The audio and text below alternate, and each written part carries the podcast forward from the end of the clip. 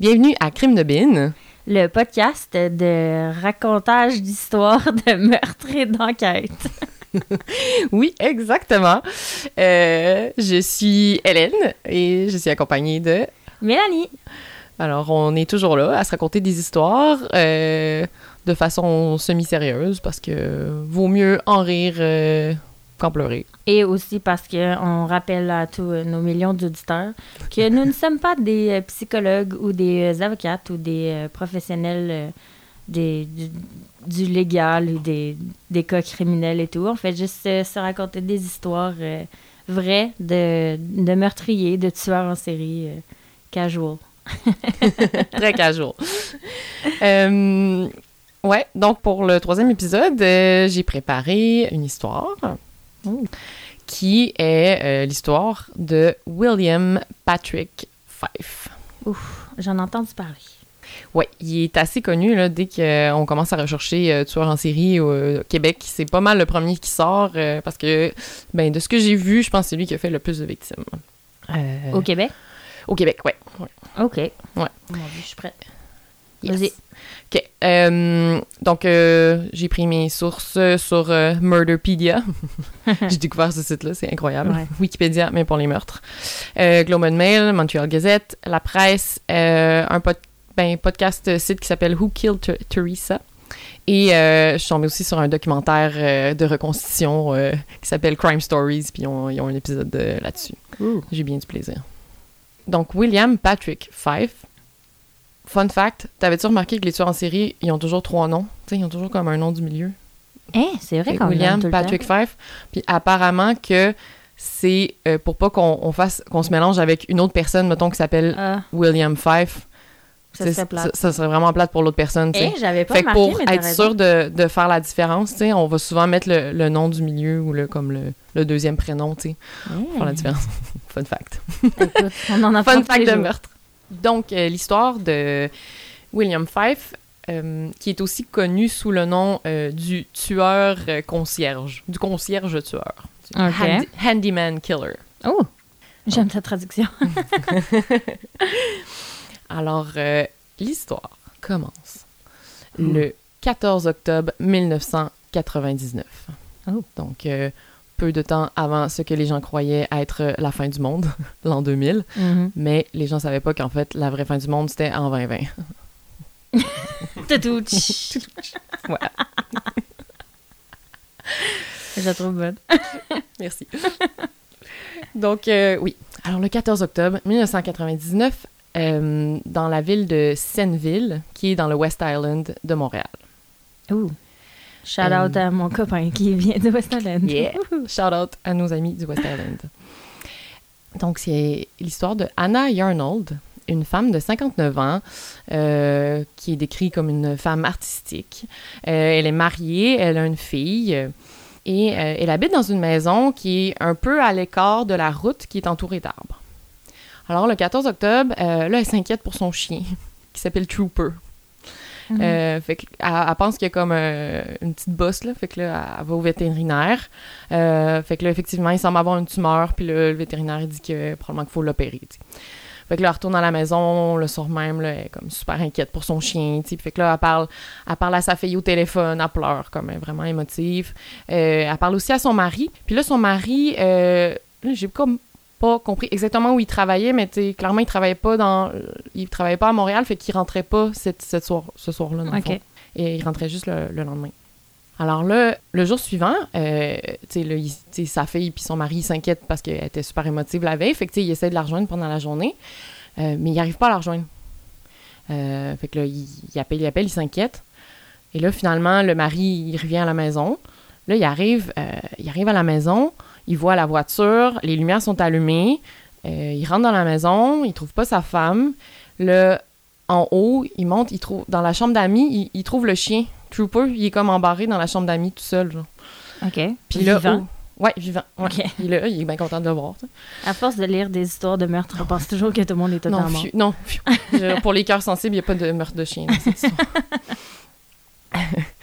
Euh, et aussi, il trouve euh, le portefeuille de sa femme, euh, puis les cartes sont comme un peu comme à moitié sorties.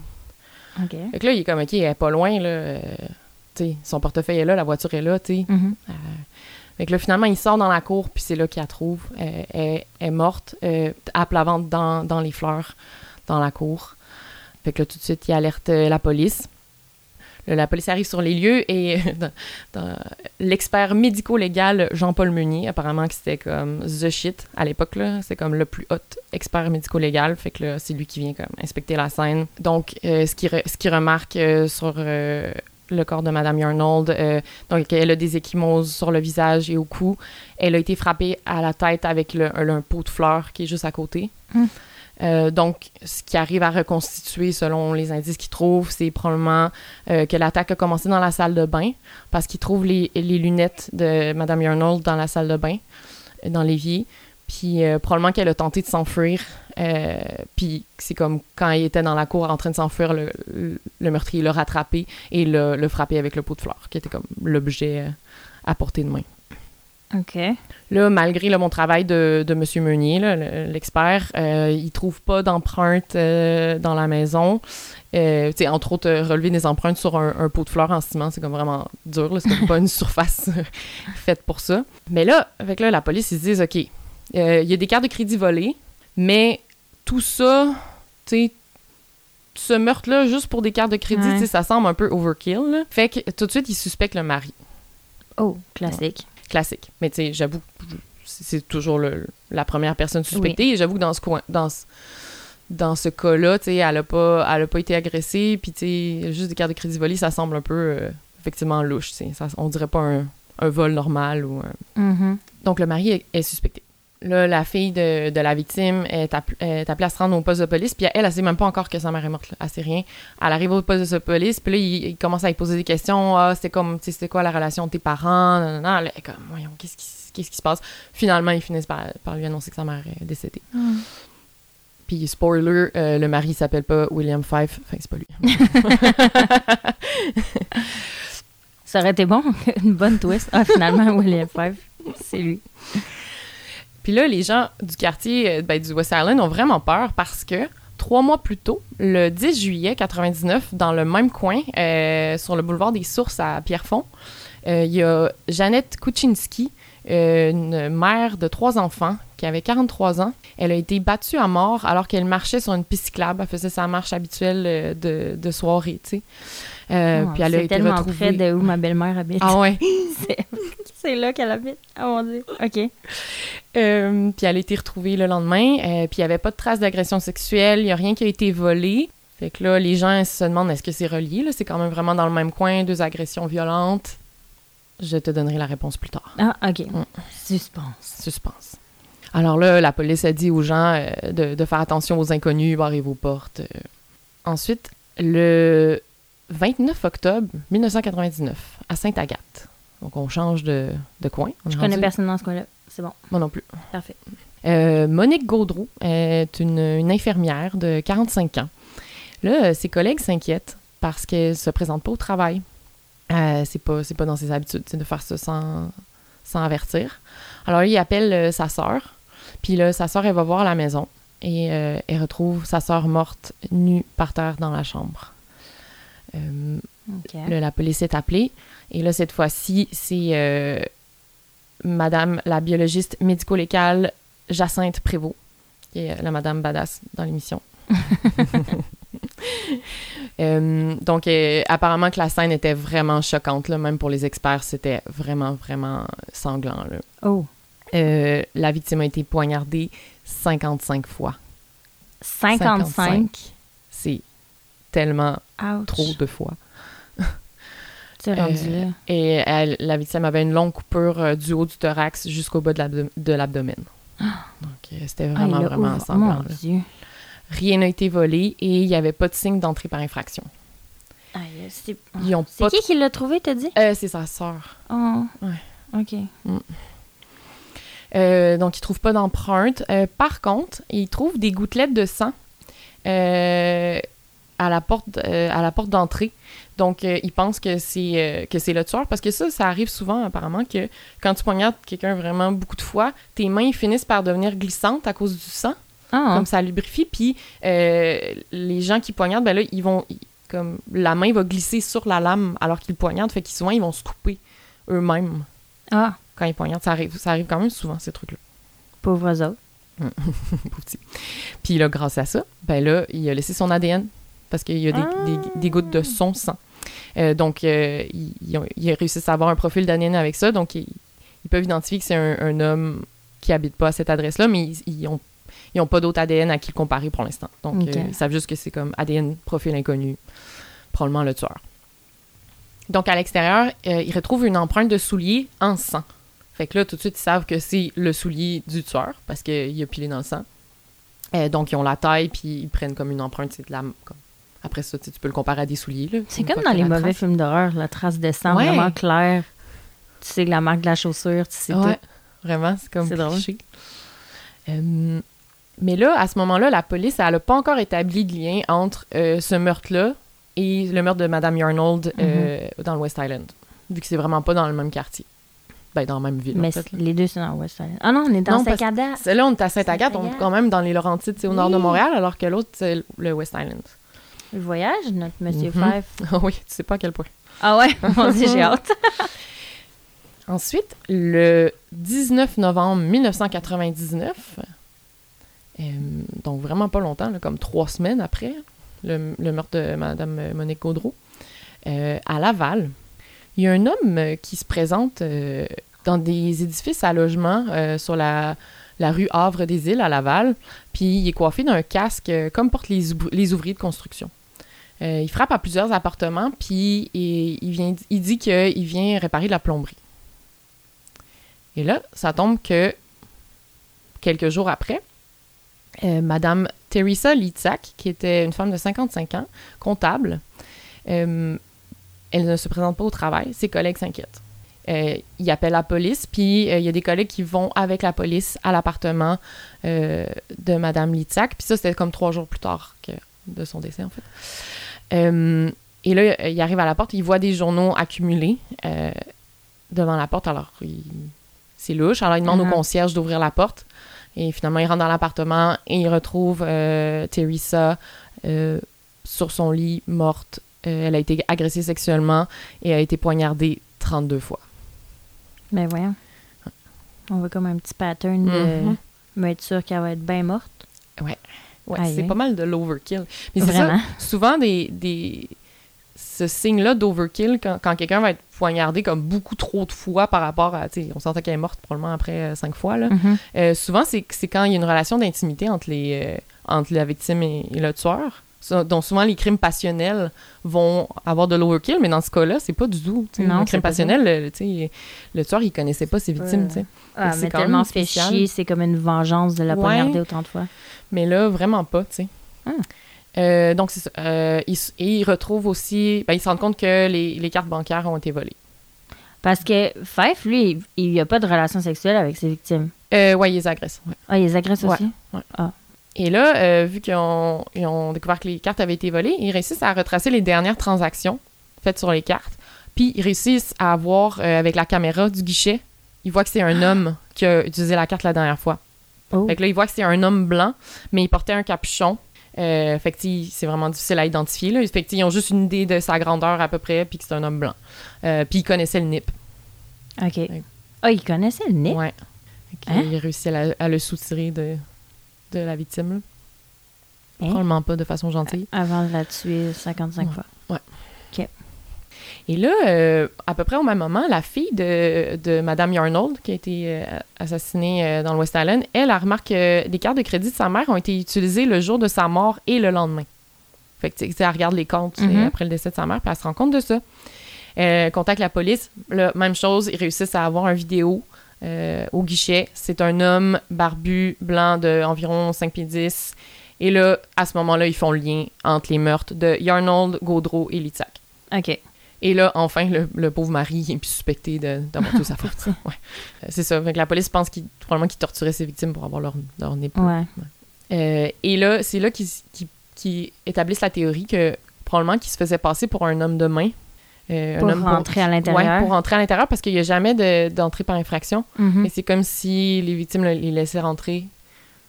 Comme un gars de Vidéotron qui rentre Ouais. chez vous. Puis qui, ouais. C'est ça. Aïe, aïe, aïe. Alors là, on se téléporte au 14 décembre 99. Donc, encore une fois, pas, genre, pas très longtemps, là, un, un mois après euh, le dernier meurtre. Euh, à la baie d'Urfé, donc en West Island, un homme offre ses services de jardinage dans un quartier. À- donc, une madame qui répond à la porte, euh, son, elle, consulte son mari. Ah non, on n'a pas besoin de service de jardinage. L'homme s'en va. Et là, le lendemain, sur la même rue où, où quelqu'un est venu sonner à la porte pour offrir ses, services de jardinage, Madame Mary Elizabeth Glenn, euh, qui était une artiste visuelle bien connue et active euh, dans sa communauté, est retrouvée morte par la femme qui venait faire le- le- l'entretien de la maison. Donc, encore une fois, c'est très violent. Et là, euh, c'est encore la madame euh, biologiste euh, badass, badass Jacinthe Prévost. Ah. Jacinthe. Euh, c'est elle qui vient inspecter la scène de crime. Donc, grâce aux traces de sang, elle réussit à reconstituer qu'est-ce qui s'est passé, ben, qui s'est probablement, probablement passé. Donc, elle pense que l'homme a pu rentrer sans... la victime l'a laissé rentrer et que l'attaque a commencé dans la cuisine, que la, la victime a réussi à se sauver euh, plusieurs fois dans l'emprise euh, du meurtrier. Ils ont retrouvé des lunettes ensanglantées en bas de l'escalier. Euh, puis c'est ça, elle pense qu'elle a réussi à s'échapper plein de fois parce qu'il y avait comme des touches de cheveux, des, des, voyons, des touffes Des de touffes. cheveux qui ont été arrachées. sais. Parce qu'elle probablement qu'il la Oui. par là, puis elle Ah, réussissait comme à, se sauver. Elle a été euh, battue, poignardée à plus de 20 reprises. Et apparemment que elle a tellement été brutalement battue que son visage était méconnaissable. Oh mon Dieu. Tout ça pour avoir son nez? Ouais. Aïe, aïe. Euh, ok. On alors là- mal au cœur. Avoue, hein, c'est c'est- c'est ça. Apparemment que c'est euh, tellement violent, les scènes. Là. Euh, toutes, toutes les gens qui ont travaillé sur ces scènes ils disaient que c'est comme les pires qu'ils ont vu de leur vie. Là. Oh mon Dieu. Ouais. Euh, donc là, qu'est-ce qu'ils retrouvent comme, euh, comme indice? Ils retrouvent euh, des empreintes de souliers en sang, encore une fois. Encore. Euh, et ils, reçoivent- ils retrouvent aussi du sang dans l'évier. Donc, encore une fois, probablement qu'il s'est coupé euh, en poignardant. Euh, alors, ils savent qu'il est allé dans la, dans la cuisine se laver, des- se laver les mains, mais il a laissé du sang. Et on sait aussi qu'il est monté à l'étage parce qu'ils ont vu comme des empreintes en, en sang qui montaient les marches. Mhm. Fait que là, les gens capotent. Les gens ont peur, là. Ouais, c'est vraiment épeurant, là. C'est comme quatre femmes seules qui se sont faites agresser, tuer vraiment violemment, en, comme en dedans de quatre mois, là. Ouais. Euh, donc, à ce point-là, on a sa taille de soulier, son ADN, on l'a sur vidéo. On est presque, là, tu sais, ils ont quand même plusieurs preuves, mais il manque, grandeur, il manque sa quelqu'un à qui le comparer, tu sais. Et là, on revient à notre, à notre euh, ami Jean-Paul Munier, l'expert médico-légal, que là, il aidait Jacinthe sur cette, euh, cette scène de crime-là. Et il finit par trouver une empreinte digitale. Digital? Ouais. Oh. Euh, apparemment que ça a été vraiment difficile à prélever. C'était comme à moitié sur comme le cadre de porte. Puis euh, il, réussit à, il réussit à la prélever. Et là, il la rentre dans le système. Et là, il trouve une correspondance. C'est William Fife. Ils l'ont trouvé. Ouais. Oh mon Dieu. Parce que Il était déjà dans le euh, il était système? déjà dans le système pour vol et entrée par infraction. OK. Il a juste step up sa game, dans le fond. Ouais. Avant, il entrait par infraction, puis là, il tue en plus. Il a Mais arrêté, il ouais, il a ouais, arrêté, pas par infraction. ouais, en fait, il a arrêté d'entrer par infraction, mais là, il tue déjà. Alors, qui est William Fife? Ah oui, attends, je, je- vais te montrer une photo. il, il- il est pas cute. Non, ils sont, sont Non. tu cute des fois. Check ça. Et qui est comme... Oh mon Dieu, OK. Il y a Là, je la- vois un homme qui a l'air de vouloir m'arracher la face. Un peu chauve, coupe longueuil, mais chauve sur le top. avec genre des cheveux noirs en... On dirait des cornes, Ouais. ses cheveux noirs. OK, pas très beau. Non, il est pas, il est pas cute. On invite tout le monde à aller le googler. Ouais, ouais. Mais j'ai trouvé aussi une photo de lui jeune, puis il était quand même un peu cute. Ouh! Quand même ah, un beau gars. ouais. Ouais. Ah, merde. Ouais, Ouais. il était beau. Ouais. OK. Plus jeune, il était beau. Mais, Mais il a de l'air badass. là. Vraiment. Euh, ouais, donc, euh, c'est un... En 99, c'est un homme de 44 ans à ce moment-là. Il est né à Toronto en 1955, de parents pauvres, euh, apparemment d'un père violent et malfaiteur. C'est ce que j'ai lu. Malfaiteur. Et malfaiteur. Les gros Euh, mots, toi. Alors, euh, rapidement, euh, ses parents ne peuvent pas s'en occuper, donc c'est sa tante qui l'élève et il déménage à Montréal dans Parc Extension en 1958. Donc, il, a vraiment, il, a- il est né en Ontario, mais il a vraiment grandi au Québec. Apparemment, sais, il parlait vraiment français bien, mais il avait un petit accent, un petit accent anglophone en l'air. Euh, il, alors, euh, dans Parc Extension, il fréquente euh, l'école secondaire Barclay. Et j'ai lu, c'est écrit, il était connu pour uriner dans l'autobus scolaire. Ah, Peut-être que c'était un enfant. on est tous famous pour quelque chose. Oui. Chacun son truc. Et euh, son premier euh, contact avec euh, la, des problèmes judiciaires, la loi, les policiers, c'est en 75, donc quand il a 20 ans. Il est accusé de vol et il est condamné à six mois de prison. Ah, puis après ça, il a fait une série de vols, euh, puis il s'est fait repogner quelques fois, là, donc c'est pour ça qu'il était dans, était dans, le le système. Et qu'est-ce qu'il faisait comme vie? Il était handyman, donc il, Le- il faisait des Ah. petits travaux de construction, des petits... euh, Homme à des tout faire. job-in, là, ouais, homme à, t- homme à tout faire. Il a été marié. Ah. Ouais, ce gars-là a été marié de Classique. 83. Bon, ben, il s'est marié en 83, il a eu un enfant euh, avec sa femme. En 86, euh, elle a demandé le divorce, puis finalement en 88, ils se sont divorcés. Apparemment qu'il était un mari violent. Qui est surpris? Mais c'est euh, c'est sa femme qui a eu la garde complète de l'enfant. Donc, je pense qu'il a pas mal perdu contact avec son enfant, sa femme. Avec son cerveau aussi. Je pense, en fait, il il l'avait déjà perdu à l'époque. Ah, ouais, Spoiler. Oh. Mhm. Euh, donc, euh, la police, donc, il, il retrace euh, l'information sur lui. Puis là, la dernière, sa dernière adresse connue était au nord de Montréal, mais là, il a plus l'air d'être là. Ils sont pas sûrs, il est où. Et là, la police a un dilemme. Là, ils se demandent, est-ce qu'on sort tout de suite ça dans les médias ou on attend puis on essaie de récolter un peu plus d'informations sur lui puis essayer de, comme, peut-être de, de le pogner encore plus Ouais. une fois qu'on va l'avoir, là, pour être sûr, sûr, sûr. Sans alarmer la population. Ouais. Alors, euh, ils décident de se laisser quelques jours. Comme de pas le sortir dans les médias tout de suite, mais sais, ils se mettent une date limite comme, OK, c'est après cette date-là, euh, on, on va, on va le sortir. Donc, euh, ils contactent euh, l'ex-conjointe de Fife et elle leur dit que, d'après d'après elle, il habite maintenant chez sa mère à Barrie, en Ontario. Donc, il habitait, il habitait en Ontario, puis, tu sais, tantôt, je te disais, oui, il voyageait, là. Ouais. Il habitait en Ontario, puis il venait jusqu'au Québec Ah, il habitait en Ontario tuer. pendant qu'il faisait les Ouais. meurtres? Oh. Oh. Fait qu'il faisait comme une coupe d'heures de route, là, pour aller Oh. tuer, puis revenir. Ben, en même temps, c'est kind of... C'est Ouais, c'est quand même intelligent de pas tuer dans la ville où t'habites, parce que, tu sais... ben, dans moins- aussi plusieurs villes différentes, Aussi, dans des ouais. endroits vraiment pas calculés. Ouais. Ouais. Mais tu sais, en même temps, comment tu choisis? Tu sais, tu dis, ah, Sainte-Agathe, Ouais, C'est- tu, tu regardes ça, mon map, puis tu mets ton doigt au hasard, puis tu y vas. aïe, aïe, aïe. Ben, faut que tu trouves une maison qui a une femme toute seule. C'est ça. Fait qu'il allait sûrement qu'il allait sonner aux maisons, puis que là, quand il voyait, mettons, qu'il y avait le mari qui répondait aussi, il était comme... Il se trouve une raison. Ouais. Genre, oh non, vous ne voulez pas de mes services, zut. Je suis déçue. Ou peut-être qu'il il travaillait pour eux, puis il se faisait de l'argent, puis après ça, il allait tuer. Tu penses vraiment qu'il faisait du jardinage? Ben, je dis ça parce qu'il il faisait vraiment ça, genre, il faisait vraiment des job-in, genre. C'est comme ça qu'il gagnait sa vie. Fait Ah ouais, c'est pas Ouais. fou. Donc là, euh, la police du de, de Montréal contacte euh, le détective Jim Miller en Ontario. Alors, euh, pour, que, pour les mettre eux sur l'enquête, puis ils demandent de, de le mettre sur, sur- sous surveillance, euh, ben, de vérifier s'il est vraiment chez sa mère.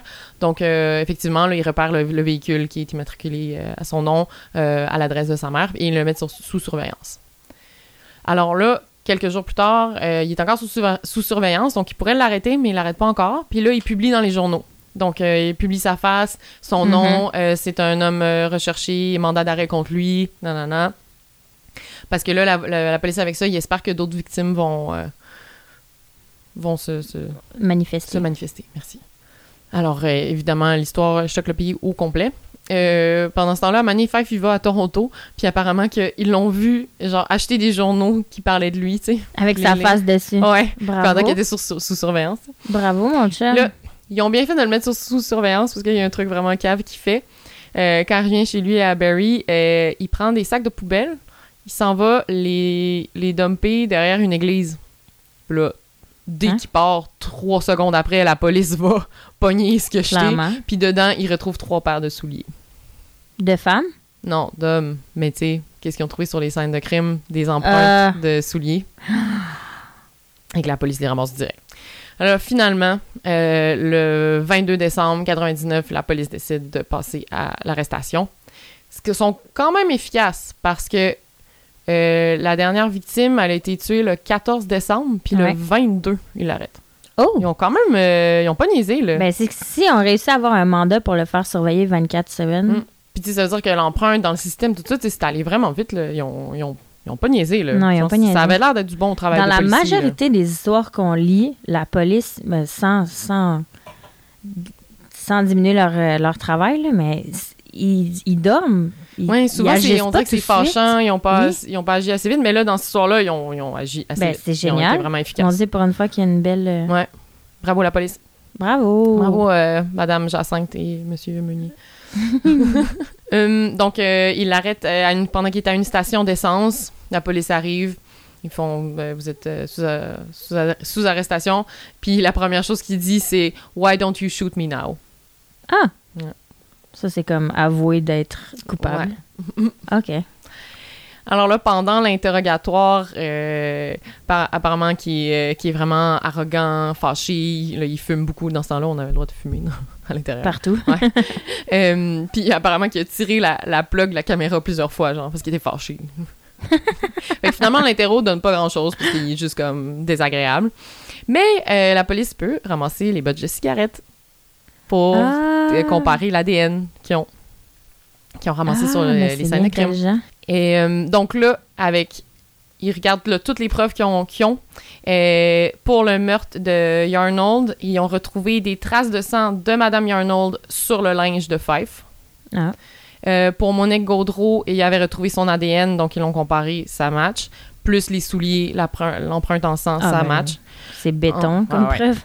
Ensuite, il y a Teresa, euh, ils ont retrouvé une- la bague de Teresa dans les trucs de Fife. Mais euh, il est un peu niaiseux. Pour Marie-Elisabeth Glenn, ils ont retrouvé l'empreinte digitale, euh, les souliers, ça, ça fitait, puis le sang de Madame Glenn sur le linge de Fife. Fait que, c'est béton, là. C'est vraiment béton comme preuve. Là, il reste... euh, J'avais dit que je te reviendrais euh, sur l'affaire de Oui. Jeannette Kuczynski, Mhm. la madame qui s'est faite euh, battre à mort sur la piste cyclable. Ben, jusqu'à aujourd'hui, en fait, ça, arrête- ça reste un meurtre irrésolu. Ils n'ont jamais réussi à le lier avec Fife, puis il n'a jamais dit que c'était lui. Donc, personne n'a jamais été rec- reconnu coupable de ce meurtre-là. Puis aujourd'hui, il y, a un- il y a un banc de parc qui porte le nom de Madame Kuczynski dans Greer Park à Pierrefonds. Hein? Ouais, c'est quand même triste. C'est on- sûr que je vais aller voir. Hmm. Ah, c'est triste. Ouais. Puis tout le monde pense que c'est lui. Ben, on dirait que ça fit peut-être. C'est vrai que ça fit moins avec son, Ouais, son. MO, là, son euh, modus, Modus operandi. operandi. Ouais. Mais en même temps, ça se pourrait aussi, là. Mais en tout cas, pour l'instant, Ah. on sait pas. C'est triste. C'est la pire chose quand la famille des victimes Ouais. n'ont pas de closure. Ouais, vraiment. Euh, donc là, euh, c'est pas fini tout ça? C'est pas fini? Oh mon Dieu. Là, avec toute l'attention médiatique, là, le Canada au complet en parle, puis c'est surtout au. Québec, il y a un homme euh, qui contacte la police, euh, un homme qui habite à Mont- dans la, la ville de Montréal. Euh, il dit que lui, il connaissait Fife de, il y a 20 ans. Il jouait au hockey avec lui. Puis ce monsieur-là, euh, sa mère, elle s'est faite assassiner en 1981. Euh, Il croit que c'est Fife? elle s'appelait Hazel Scatolon. Elle avait 53 ans. Elle a été poignardée à plusieurs rep- reprises, agressée, étranglée avec euh, une chaînette et du fil électrique. Et, euh, drôle de coïncidence, Fife il était venu peinturer chez sa mère pas longtemps avant le meurtre. Oh God. Puis là, la police, elle avait gardé de l'ADN d'il y a 20 ans qui avait été prélevé sur cette scène de crime-là. Il compare et c'est un match. Non. Ouais. Alors là, il est accusé de cinq meurtres de Hazel, Hazel Scatolon, Anna Yarnold, Monique Gaudreau, Teresa Litzak et Marie Glenn. Je Et- savais pas que la police gardait l'ADN Ouais. d'une scène de meurtre aussi longtemps. Ouais. C'est impressionnant. hot, hein? Comme 20 ans après, là. Oui. C'est Wow. C'est ça, la- pour vrai, la police là-dedans, ils ont genre coup sur coup, ils ont bien fait, là. Ouais. On est fiers de vous autres, guys. Euh, et finalement, euh, je pense la veille du procès, il finit par plaider coupable. Parce que là, euh, Ben non, mais il y a- il y avait aucune ben non, chance c'est ça, ils ont tellement des preuves béton contre Ben lui, oui. tu sais. Alors, euh, il, est con- il est condamné à prison à vie sans possibilité de libération avant 25 ans.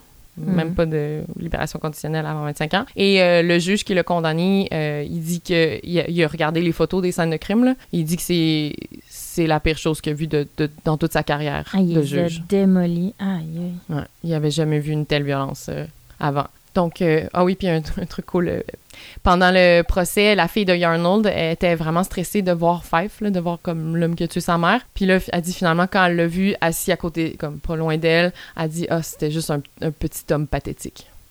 Genre, il... Puis là, elle était plus stressée. Genre, apparemment, qu'il était juste comme. Il avait tellement l'air d'un d'un homme normal, normal, normal, Ouais. pathétique. Genre. Il était comme vraiment pas. T'imagines pas cette Intimidant, personne non. en train de massacrer quelqu'un, de poignarder quelqu'un 55 fois. Ouais. Et là, on est rendu à cinq meurtres. Ouais. Et là, qu'est-ce qu'il fait? Il confesse Un quatre autre? autres meurtres. Quatre? Quatre autres meurtres. En échange euh, d'aller purger le reste de sa peine en Saskatchewan. Parce qu'il est tellement détesté au Québec, là. Tu sais, t'imagines, c'est Ah, le oui. pire meurtrier que le Québec ait jamais connu. Fait que, même dans les prisons, euh, il est pas apprécié. Fait qu'il a comme, il a peur pour sa sécurité. Fait que là, en échange, il dit comme, OK, ben, je vais vous confesser quatre autres meurtres. Ils font tout le temps ça. Ils échangent des informations. Ouais. Oh mon Dieu. Alors là, c'est quatre autres meurtres. On a euh, sa première victime, qu'on pense que ce serait vraiment sa première première euh, de, de tout. C'était en 79. Oh. Donc, quand il avait 25 ans. Donc, euh, le 17 octobre 1979, il y a Suzanne Marie Bernier, euh, une femme dans la soixantaine, qui a été retrouvée euh, par sa belle-sœur poignardée chez elle, dans le quartier-ville, à Montréal. Puis là, apparemment, Fife, dit que cette journée-là, il, était- il était déjà, il, avait déjà des démêlés avec la justice là, à cause de ces, des vols qu'il avait faits. Mhm. Donc, cette journée-là, il était supposé se rendre à un projet de réinsertion sociale, mais à la place, il a décidé d'aller tuer. Ah! Mm. Comment tu peux te bifurquer de ta journée à ce point-là? Petit changement de plan. Ça me tentait pas finalement. Et hum, ensuite, le- il confesse le meurtre de Nicole Raymond, qui était seulement un mois après son premier meurtre, donc le 14 novembre 1979. Une femme, donc Nicole Raymond, 26 ans, retrouvée euh, demi-nue, poignardée à la gorge et au thorax à Pointe-Claire, à Montréal. Dans West Island. Ouais, dans le West Island.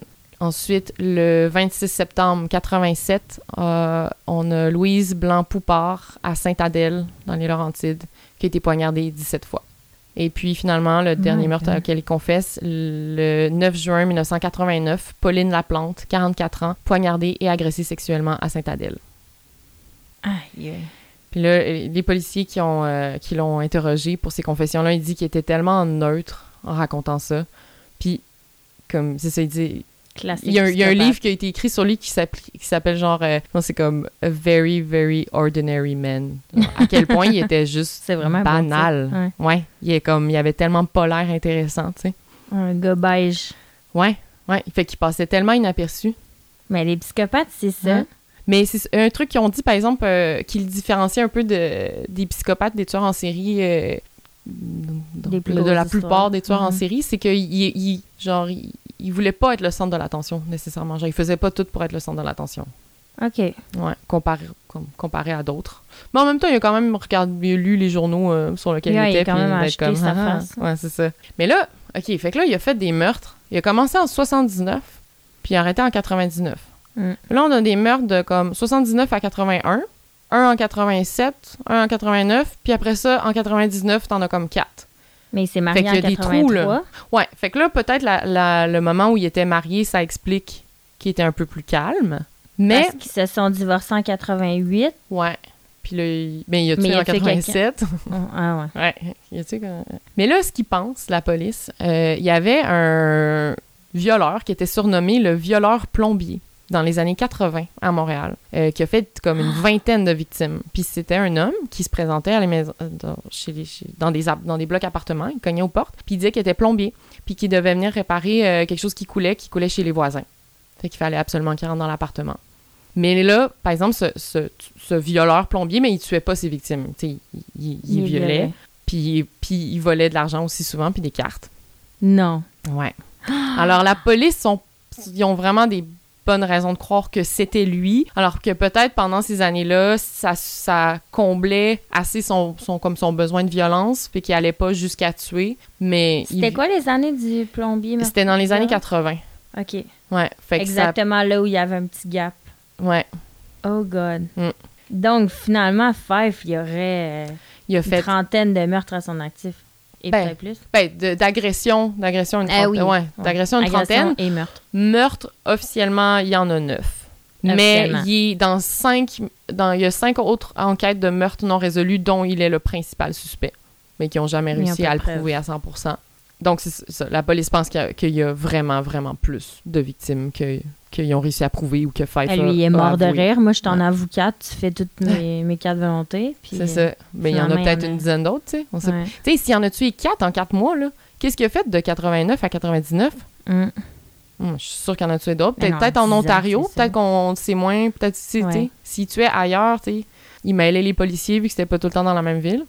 Mais tu sais, tu dis, tu dis quoi à ta femme, genre? Je m'en vais un petit week-end à Montréal? Ouais, tu dis, ah, j'ai une job in, là, faut que j'aille. euh, Ah ouais, c'est vrai Ouais. que c'est un homme à tout faire. C'est ça. Aïe, aïe. Et là, donc, il a été condamné en 2001 pour 25 ans. Donc, en 2026, il pourrait sortir. Il est, il est encore en vie. On sait il est où? Il est en Saskatchewan. Ah oui, ben oui. ouais, il est en, euh, dans un hôpital psychiatrique en Saskatchewan, en fait. Ah, il est pas en prison. Non. Donc, euh, c'est ça. Il pourrait sortir en 26, en 2026. Puis, il aurait, il aurait 70 ans, à peu près. C'est sûr qu'il est rendu moins il est un peu dangereux, moins menaçant. Mais, tu sais, peut-être, ça se pourrait qu'il qu'il sorte jamais, là. Je pense qu'il y a des, des, des conditions spéciales que, que par la loi, tu peux, tu peux dire que quelqu'un est trop dangereux, même s'il a, il a purgé comme... Ben, ça Le minimum de sa comment il peine, s'est là. comporté, mais là, il est en Ouais. hôpital psychiatrique, il est même pas en prison. Ouais. Oh my god. Fait que je vais finir ça là-dessus. C'est la On verra en de l'histoire. 2026 s'il sort. À suivre, on s'en reparle dans 5 ans, Ouais. parce qu'on est quasiment en 2021. Ouais. Oh god. C'est fou, hein, comme histoire. Il- Ouais, vraiment. Il a tellement tué de monde, puis probablement vraiment plus qu'on pense, puis il était tellement violent. Puis c'est ici, c'est ça qui me fait encore Oui. plus capoter. Ouais. Parce qu'on est à Montréal. Ouais. Ah, aïe, aïe. Mais ça faisait longtemps que je voulais l'entendre, cette histoire-là. Mhm. Je, mais je la lisais pas parce que je savais que tu voulais me la raconter. je le vois partout à chaque fois que son nom est pop, William Fife, William Fife. Mm. Je l'ai pas lu. Je suis contente de ne pas l'avoir lu. Yeah! Comme ça, j'ai pu te raconter. Oh, merci. Fait que là, la prochaine fois que c'est toi qui racontes l'histoire, Mel. J'ai assez hâte. J'ai déjà fait ma petite recherche. Euh, je vous dirai pas euh, le nom de, de mon tueur en série. Euh, encore une fois, je vous raconte euh, l'histoire de quelqu'un de. Un tueur assez connu canadien, de la Colombie-Britannique encore, parce que, écoute, c'est. C'est là que ça se mathématique, passe. on dirait. C'est mathématique. Et pauvres gens qui habitent là, mon Dieu. Euh, J'ai été assez surprise par cette histoire-là. C'est euh, le, le tueur en série qui a fait le plus de meurtres et c'est la plus grande euh, enquête de meurtres qui a été faite au Canada à ce jour. Donc, c'est j'ai Aïe, vraiment hâte de te J'ai hâte, j'ai hâte de l'entendre. Merci beaucoup de nous avoir écoutés. Oui, merci beaucoup d'être encore là pour un troisième épisode. Oui. Vous pouvez nous suivre sur nos réseaux sociaux à Crime de Bin Podcast.